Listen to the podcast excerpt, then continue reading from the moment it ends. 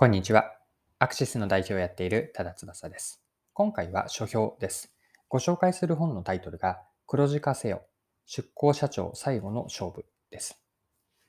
で、この内容からわかることは、最初にこの本の概要について簡単にご紹介をして、そこから学び、どういう学びがあったかなというのを3つのポイントから話ができればと思っています。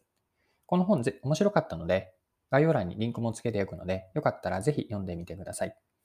それでは最後までぜひお願いします。はい。今回ご紹介する本、もう一度タイトルを言うと、黒字化せよ、出向社長最後の勝負です。で、この本はビジネス小説です。で主人公は赤字の子会社メーカーに社長として出向させられるところからストーリーが始まります。で今、出向させられるという表現を使ったんですが、当初は主人公のこの出向というのは本人には意に沿わない人事でした。しかし次第に状況を自分ごと化し、社長としての自覚と強い使命感を抱いていきます。まあ、従業員とか出向先の経営陣を変えていって、組織とか社会全体、まあ、会社全体を変えていって、黒字を目指していくという会社再建のストーリーです。で、赤字から黒字に変えるために、既存の経営資源ですね。ここでは人物金を指していますが、既存の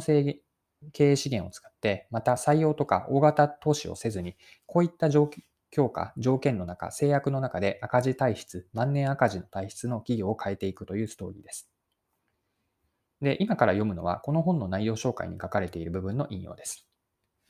突然、万年赤字子会社に出向を命じられた主人公が、社員のやる気に火をつけ、たった10ヶ月で黒字化に成功したという実話をベースにした物語。社員の仕事へのコミットメントを引き出す方法や、みんなが燃える目標の作り方など、社員の会社への帰属意識が希薄になる中で、多くの会社が抱える問題への解決策を示す。はい。ここまでが内容紹介からの引用でした。はい。では、ここから本題に入っていって、後半パートになるんですが、この本を読んで考えさせられたこと、学べたことがあるなと思っていて、それを3つピックアップすると、次のことになります。読んでの学び一つ目が負け意識の特徴とは何か。二つ目が人を動かすためにどうすればいいか。三つ目が行動指針から文化を作っていく方法です。はい。では、三つそれぞれ順番に見ていきましょう。一つ目に思った学びなんですが、負け組織の特徴です。でこれはストーリーで主人公が社長として出向して就任した当初、出向先の社員とか、その会社の雰囲気にはまあ、典型的な負け意識の空気が蔓延していたんです。で、この本から考えさせられた、その負け組織というか、例えば具体的に言うと赤字が常態化するような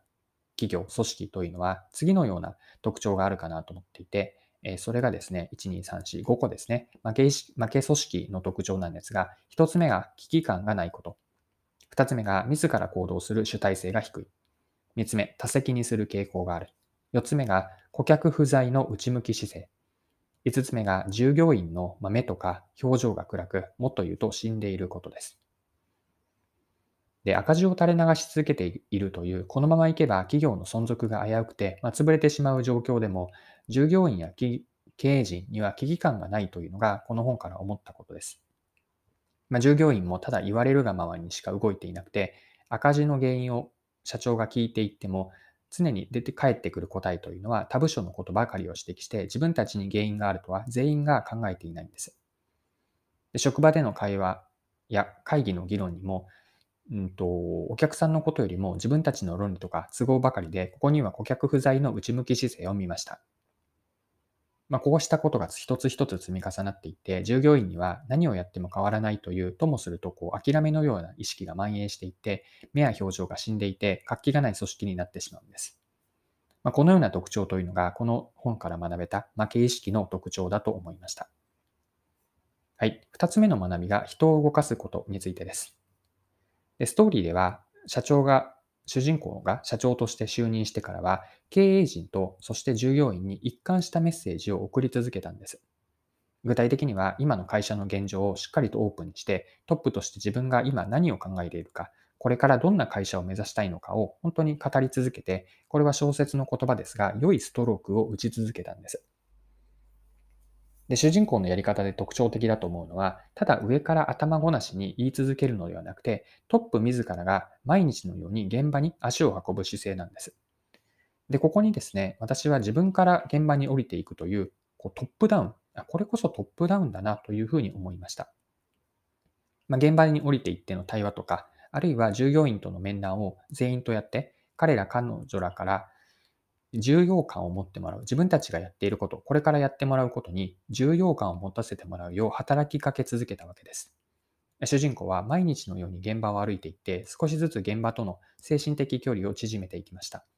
こうした社長の一貫する姿勢と行動から徐々に人々は心を開いていって変革に向けて一歩ずつ進んでいくんですが、これらは良いストロークを地道に地道に一本一本打ち続けたこと、ここに人を動かす秘訣があると私は見ました。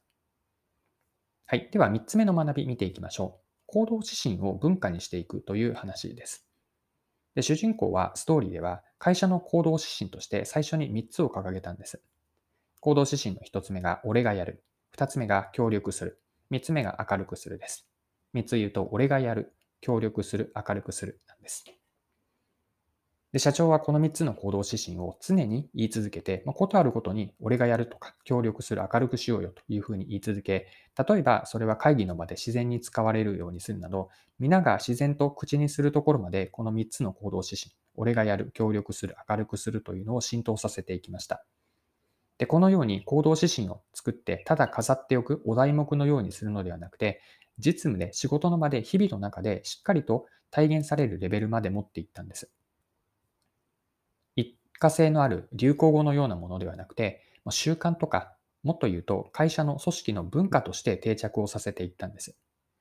そのために行動指針を言い続けるだけではなくて、その意味するところをしっかり理解してもらって、現場で一人一人が体現することによって行動指針というのは習慣とか文化として根付いていった。このアプローチ、行動指針の3つも興味深いんですが、行動指針の浸透の仕方、組織のメンバー一人一人が体現するためにどうすればいいのかというのもすごく学びが得られたと思っています。はい、そろそろクロージングです。今回はビジネス小説ですね。タイトルが黒字化せよ。出向社長最後の勝負をご紹介してきました。最後に内容を簡単にまとめておきます。この黒字化せよのビジネス小説のストーリーですが、主人公は赤字の子会社メーカーに社長として出向するところから始まります。これは意に沿わない人事だったんですが、次第に自分ごと化し、社長としての自覚と強い使命感を抱いていくようになります。まあ、従業員や経営陣を変えて、組織と会社全体を変えて、黒字を目指していくという会社再建のストーリーです。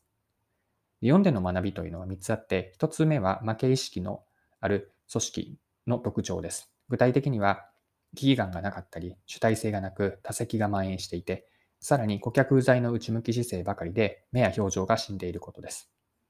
2つ目の学びは、人を動かすためにどうすればいいかで、これは主人公が行った現場との対話から、良いストロークを打ち続けて重要感を持ってもらう、与えるように働きかけをしました。3つ目は行動指針についてなんですが、分かりやすい行動指針ですね。俺がやる、協力する、明るくするという3つを提示して、それを言い続けて理解と浸透して、一人一人が体現して文化として定着するためには、まあ、どうすればいいのかというのを具体的なストーリーから見ることができました。はい。今回も貴重なお時間を使って最後までお付き合いいただきありがとうございました。